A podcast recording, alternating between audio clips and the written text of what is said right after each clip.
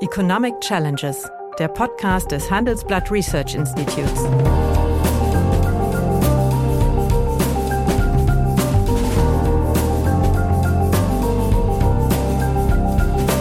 Bert Rürup, der Chefökonom des Handelsblatts, diskutiert mit Michael Hüther, dem Direktor des Instituts der deutschen Wirtschaft, wöchentlich aktuelle wirtschaftliche Herausforderungen. Für Deutschland wie für die Weltwirtschaft. Hallo, guten Tag, meine Damen und Herren. Hallo, lieber Michael. Hallo, lieber Bert. Heute möchte ich mit dir über zwei Ereignisse sprechen, die auf den ersten Blick relativ wenig miteinander zu tun haben, aber auf den zweiten vielleicht doch etwas mehr. Da ist einmal das Scheitern des lange geplanten Mercosur-Pakts, also des Versuchs, die größte Freihandelszone der Welt zu etablieren. Daran sollten beteiligt werden die 27 EU-Staaten sowie Brasilien, Argentinien, Uruguay und Paraguay. Gestoppt wurde die für den 7. Dezember geplante Unterstützung formal durch den aus dem Amt scheidenden argentinischen Ministerpräsidenten Fernandez, der natürlich kein Präjudiz für den neu gewählten, libertären Populisten Javier Millet vorgreifen wollte. Mhm. Frage, wird das Projekt überhaupt ins Leben kommen noch? Und gibt es nicht auch vielleicht deutsche, nicht deutsche, aber europäische Widerstände?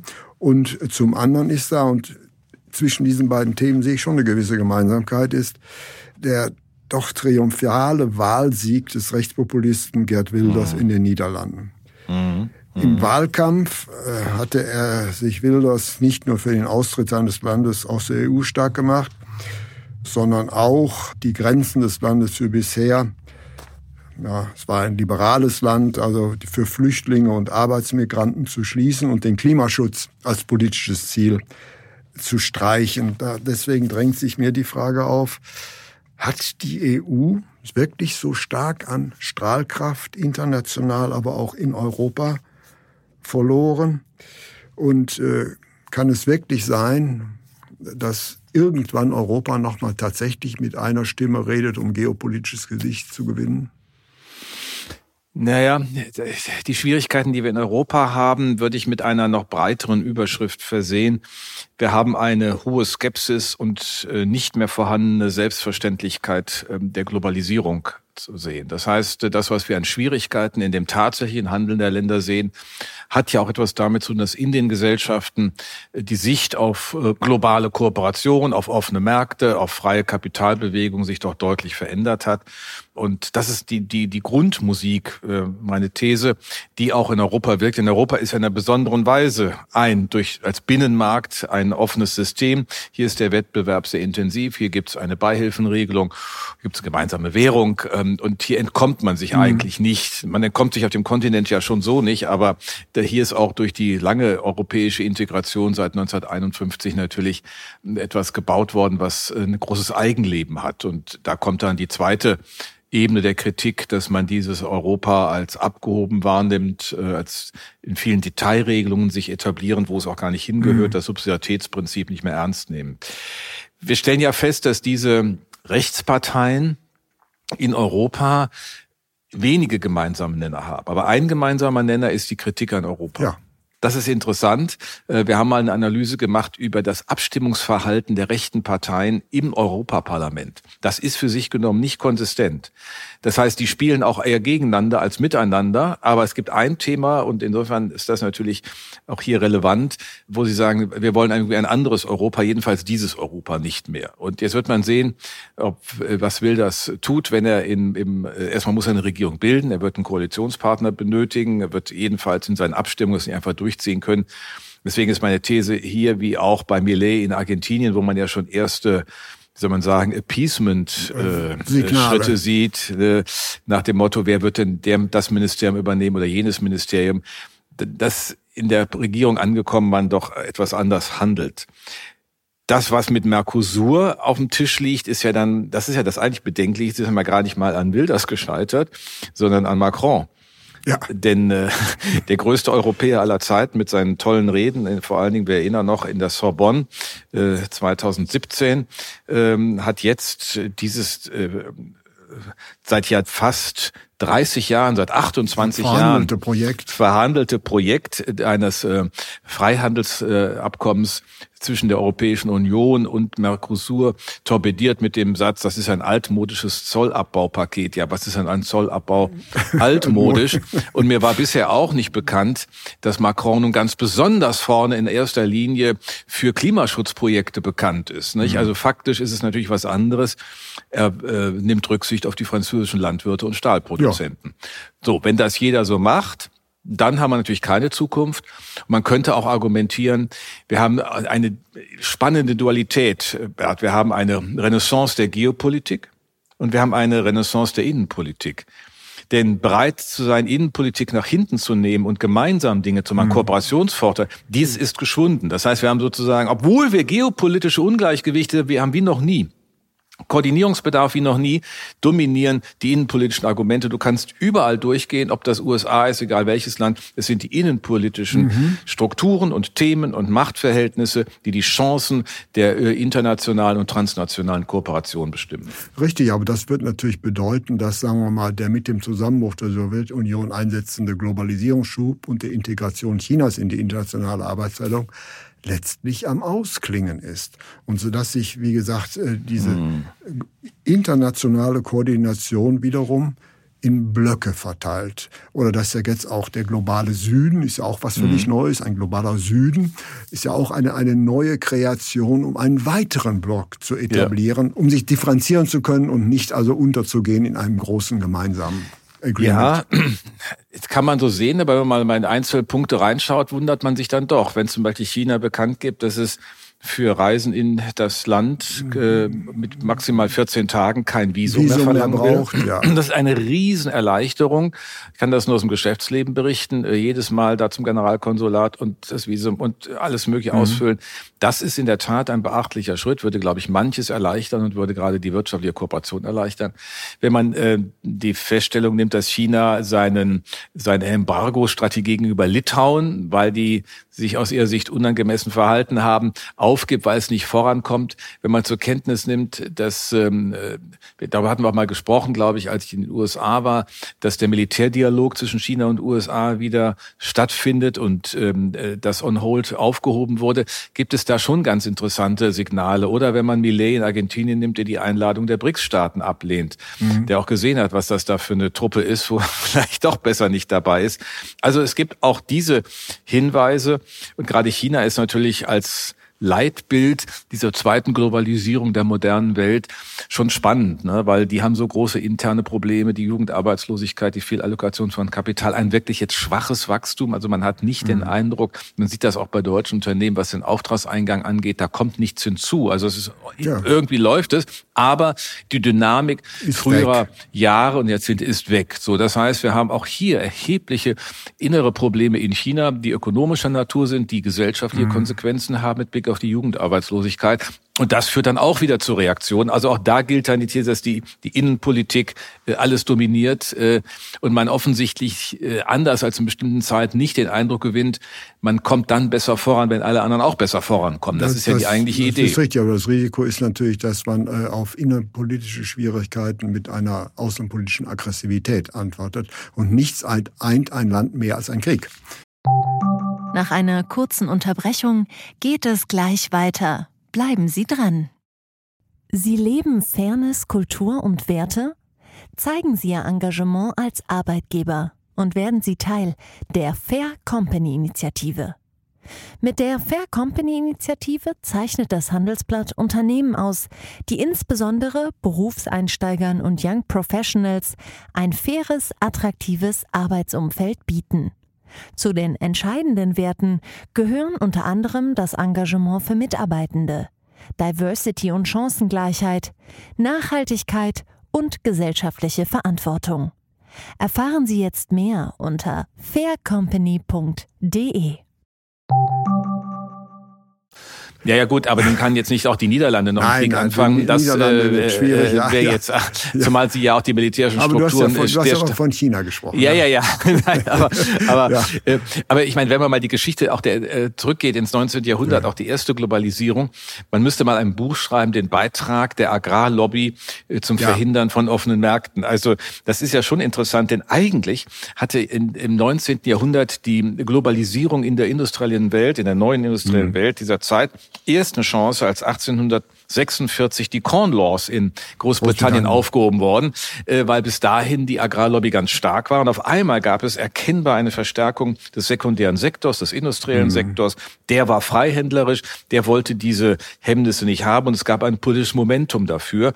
Und das hielt dann quasi, fast 50 Jahre, nämlich 1892 sind dann die entsprechenden Verträge, beispielsweise auch zwischen Frankreich und Großbritannien, wieder aufgehoben worden. Die Cobden-Chevalier-Verträge von 1860, wo man Meistbegünstigung eingeführt hat. Das hatte man das erste Mal etabliert in Handelsverträgen. Das heißt, wenn man mit irgendeinem eine günstigere handelspolitisches Arrangement findet, muss man es dem Partner in diesem Vertrag auch geben. Das ist heute alles etabliert.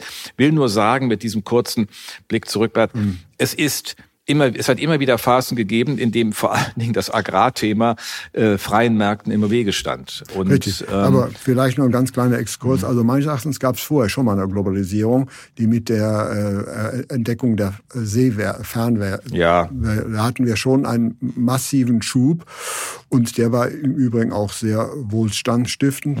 Und die zweite Globalisierung, die du nennst, hat meines Erachtens gar nicht so diese Erfolge gebracht, nämlich die florierende indische Textilindustrie wurde platt gemacht von der schwächeren britischen, nicht? Ja, aber es ist vor allen Dingen eine Globalisierung gewesen. Ich nenne das ja die erste hier, weil es die erste in der industriellen Welt ist. War, richtig.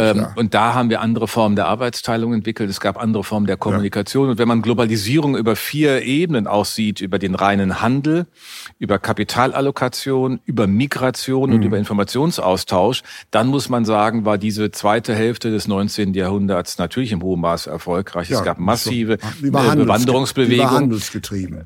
Und migrationsgetrieben.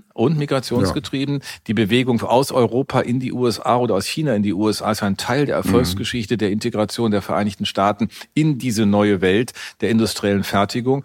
Dann das Überseekabel. Das heißt, man hatte sehr schnell auch Echtzeitinformation. Die Kommunikation war auf anderem Grund und Boden. Das ist schon spannend. Aber auch hier gilt, es hat dann halt nicht ewig gehalten. Und es ist in einem Bild, was Niall Ferguson, der Wirtschaftshistoriker, mal als Netzwerk- und Hierarchie-Dualität beschrieben hat. Mal dominieren die Netzwerke, also die horizontalen Strukturen des ökonomischen Ausgleichs, der ökonomischen Zusammenarbeit, der Arbeitsteilung, der Risikoteilung, der Wissensteilung. Und dann kommen die Hierarchien. Der Erste Weltkrieg war so etwas. Und wir sehen jetzt auch wieder die Hierarchien in der Vorfront. Die laufen sozusagen in erster Linie und gestalten oder gestalten nicht. Ja, aber wir haben doch gegenwärtig beobachten wir doch ein sagen wir, Rejecting der Globalisierung. Wir haben doch wieder zunehmend Blöcke. Ja, also das ist genau das Hierarchiethema. Was vor 20 Jahren eigentlich als selbstverständlich war und Wohlstandsschiffen war, wird ja jetzt zurückgedreht in großen Teilen. Und der große Verlierer davon ist Deutschland, weil der große Gewinner dieser zweiten Phase der Globalisierung war. Das ist alles richtig. Muss ja überlegen, wir haben ja immer so, jeder hat so seine Themen. Nicht, du kommst ja mit dem Verlierer, ich komme dann irgendwann mal mit der Schuldenbremse, aber das lassen wir heute. Heute mal weg, ja. Das lassen wir heute mal weg. Aber natürlich ist das jetzt im Augenblick ein Rückschlag und wir erleben auch, das hatten wir auch schon mal adressiert, dass die WTO, eigentlich sind alle irgendwie froh, dass es sie gibt. Man hat eine Referenz, auf die man sich beziehen kann. Jeder jedenfalls für seinen Vorteil, wenn es denn gerade passt. Aber das ist ja das eigentlich Ernüchternde, Bert. Es ist nach der Gründung der WTO an dieser multilateralen Perspektive kein Fortschritt mehr möglich gewesen. Die Doha-Runde ist 2016 definitiv gescheitert. Und es gab dann sehr schnell diese regionalen Blöcke. Und ich meine, Mercosur ist ja auch noch keine uralte Geschichte. Die haben 1991 im März sich zusammengeschlossen, haben einen Binnenmarkt mit 260 Millionen Menschen aufgezogen. Das ist etwa die Hälfte, dicken Daumen, bisschen mehr die Hälfte der Bevölkerung der Europäischen Union. Und da läge natürlich auch schon ein spannender Prozess. Und wenn man sich jetzt anschaut, warum will das eigentlich Lula? Ich glaube, weil er irgendwie begriffen hat, dass die wirtschaftliche Entwicklung Brasiliens auch vor schwierigen Fragen steht. Man kommt eigentlich mit dem Handel mit Industriegütern nicht weiter, mit dem Hochwertigen, ist gerade im Handel mit China wieder auf Agrarprodukte zurückverwiesen. Ja. So, das heißt also im Grunde das, was Handel ja interessant macht, dass man voneinander lernt, dass andere Formen der Arbeitsteilung gebildet werden, dass grenzüberschreitende Wertschöpfungsketten entstehen. Das ist ja nicht so einfach mit China. Das ist mit den europäischen Ländern natürlich aus Sicht der latein- und südamerikanischen Mercosur-Staaten natürlich schon interessanter und auch mehr möglich. Und ich glaube, das ist schon etwas, was er gesehen hat. Ich würde Argentinien nicht abschreiben, nur eins gilt natürlich auch, die mögen sich ja untereinander auch nicht alle. Also ich meine, es ist ja noch nicht mal so, dass sich die Benelux-Staaten untereinander mögen, nicht? Also die Niederländer, also das ist immer, hat Helmut Kohl immer schon zu erzählen gewusst, wie überraschend er das fand, wenn man dann da saß und dachte, die würden sich alle einig sein, sind sie nicht. Du hast den klassischen Konflikt zwischen Argentinien und Brasilien, du hast die eigentlich geborene dominante Rolle Brasiliens aufgrund seiner Größe. Mhm.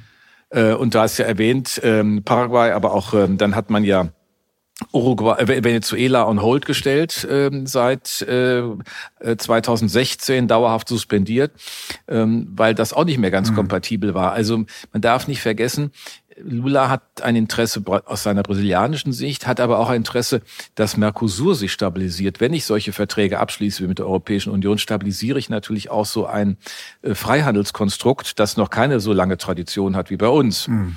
Und da sind jetzt ganz viele Chancen vertan worden. Ich meine, da muss man dann die Augen nicht verschließen, dass China da unten aktiv ist, dass der chinesische Staatspräsident öfters in Süd- und Lateinamerika rumreist als Joe Biden beispielsweise. Das heißt, die Sachen sind gemacht und wir geben das jetzt quasi frei, wenn wir uns nicht doch noch anstrengen und doch mal überlegen, was da eigentlich für Europa wichtig sein könnte. Das war ja deine Eingangsfrage. Ja. Wir müssen Europa mit erkennbare Vorteile schaffen. Und wenn man mal genau hinschaut, natürlich gibt's immer auch in jeder Marktöffnung gibt es Verlierer, das ist klar. Aber die dominanten Gewinner müssten doch die anderen auch kompensieren. So, und das ist doch genau das, was wir auch eigentlich immer tun in Europa. Es ist ja nicht so, dass die alle allein gelassen wären.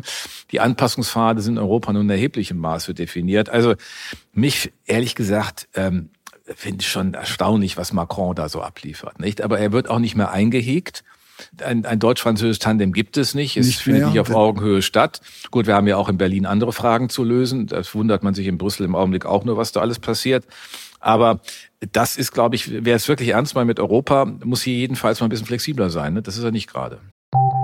Nach einer kurzen Unterbrechung geht es gleich weiter. Bleiben Sie dran. ChatGPT und andere Technologien verändern unsere Arbeitswelt rasant. Bei der Veranstaltung Work in Progress diskutieren wir in der Handelsblatt Media Group die Zukunft des Arbeitsmarktes, HR-Trends, KI, mentale Gesundheit und neue Leadership-Perspektiven. Sei am 13. und 14. Juni in Düsseldorf oder virtuell dabei und melde dich jetzt an unter work-progress.de. Das ist richtig, aber jetzt muss man natürlich, sagen wir mal, diese Auflösung der Organisation, der Zusammenarbeit, die wir, sagen wir mal, von 1990 bis etwa, sagen wir mal, 2015 hatten, die ist ja vorbei eigentlich. Mhm. So, und das war natürlich, da sind wir uns ja einig, die goldene Zeit Deutschlands. So, und wenn wir aus dieser goldenen Zeit, zu dieser goldenen Zeit werden wir nicht zurückkommen, und Deutschland hat ja jetzt massive auch binnenwirtschaftliche Probleme. Deswegen ist die Entwicklung, die sich dort abzeichnet, ich rede nicht von Deglobalisierung, aber diese Fragmentierung, wieder das Aufleben von Blöcken, ist beispielsweise für die deutsche Wirtschaft, vorsichtig formuliert, ein Desaster. Ja, naja, auf der anderen Seite ist die deutschen Unternehmen natürlich in den Auslandsmärkten auch nicht nur über Handel präsent, sondern auch über durch Produktionsstätten. Aber das macht Deutschland nicht reicher.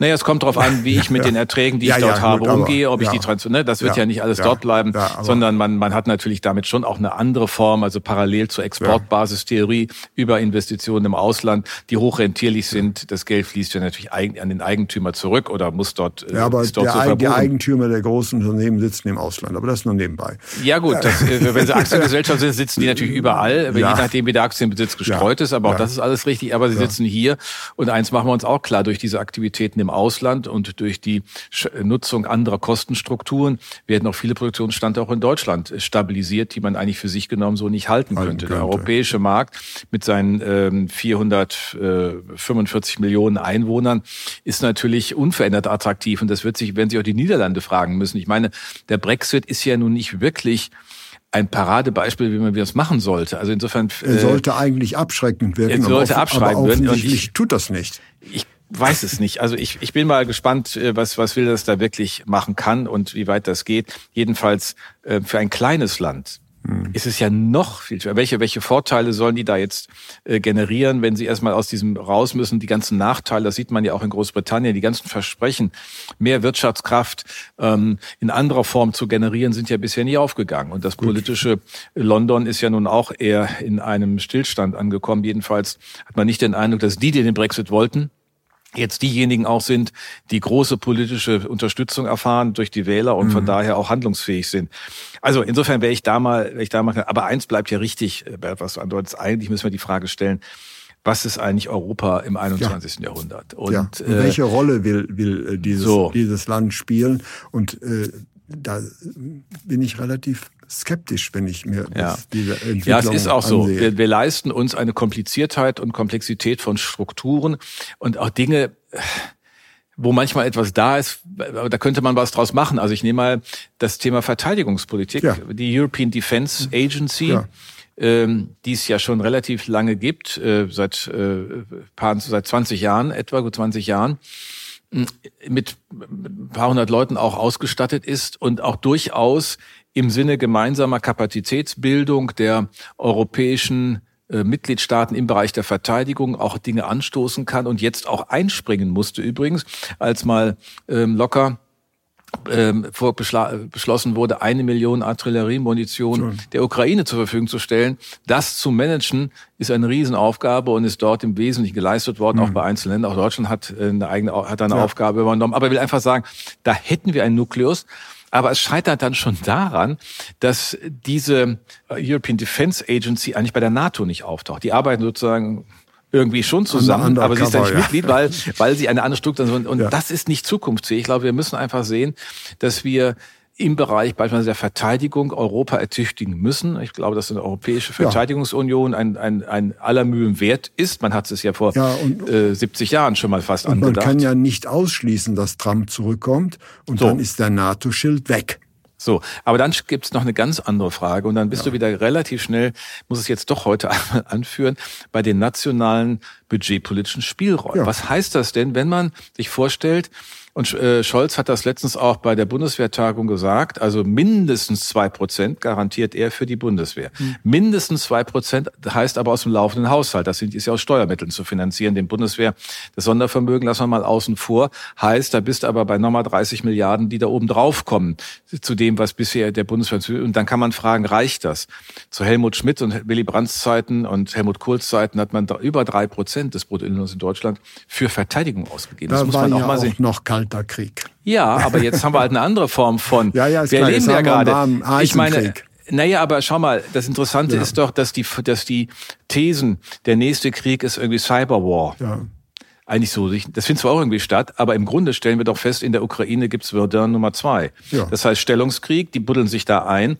Das würde man sagen, das ist doch ein völlig aus der Zeit gefallene Konfliktstruktur. Ein vorindustrieller Krieg. Der Erste Weltkrieg war ja schon der erste industrielle Konfliktkrieg. Aber ich meine, dass wir jetzt etwas erleben, da spricht keiner drüber, wo die These ist, würde Krieg sowieso brauchen die Panzer und dies und das nicht. Was würde man über Cybermon gar nicht stimmen. Sondern es gibt einen ganz konventionellen Krieg in den Gräben, wie in Verdun auch. Und das ist doch zu sehen. Das heißt, wir brauchen wirklich auch diese Ausstattungsgüter. Ja.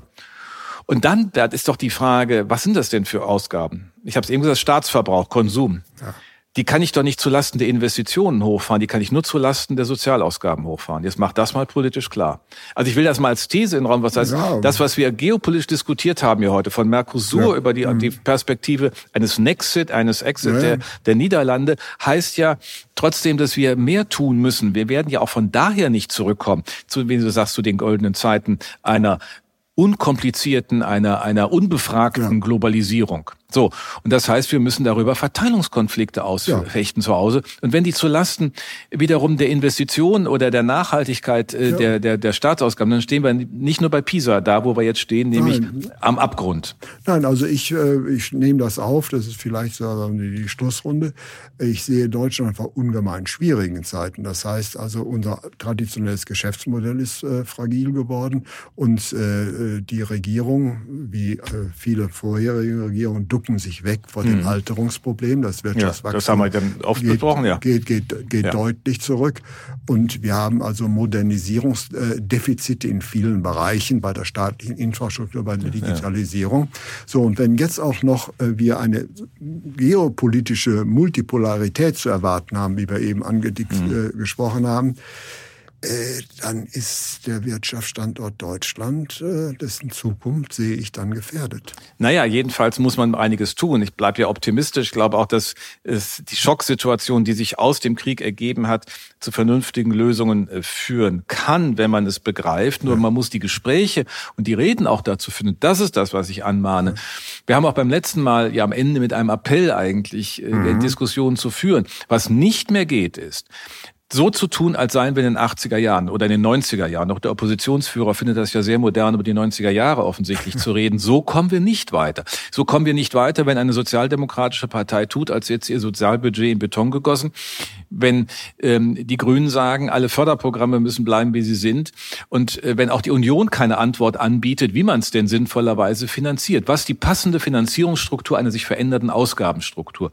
Der Fehler des Denkens liegt auch darin, bei der Einnahmenseite zu beginnen. Wir müssen über die Aufgaben des Staates reden. Die haben sich verändert, damit wir die Bedingungen verbessern können. Das ist die Botschaft. Und dann ein entsprechendes Einnahmesystem entwickeln. Genau, so ist es. Wir haben Aufgaben, Ausgaben und diese Ausgabenstruktur wird eine passende Einnahmenstruktur dazugesetzt. Und der wissenschaftliche Beirat beim Bundeswirtschaftsministerium, unabhängige Leute, hat ja nun gerade auch gesagt... einen Vorstoß gemacht, aber wir wollen nicht wieder, damit wir mehr schlechte Presse kriegen, über aber es gehört einfach zusammen. Das ist der Punkt, Bert. Sie gehört eigentlich dazu und natürlich, wenn wir eine zukunftsorientierte, sagen wir mal, Politik konzipieren wollen, können wir nicht in den Kategorien diskutieren, die durch eine globale Finanzkrise des Jahres 2008 entstanden sind. Ja. Hätte es diese Krise nicht gegeben, hätten wir diese Schuldenbremse in dieser Form, hätten wir sie nicht. So, und jetzt müssen wir natürlich sehen, damals mag sie begründet gewesen sein, aber wenn wir die Umbrüche, die wir heute beschrieben haben, sehen,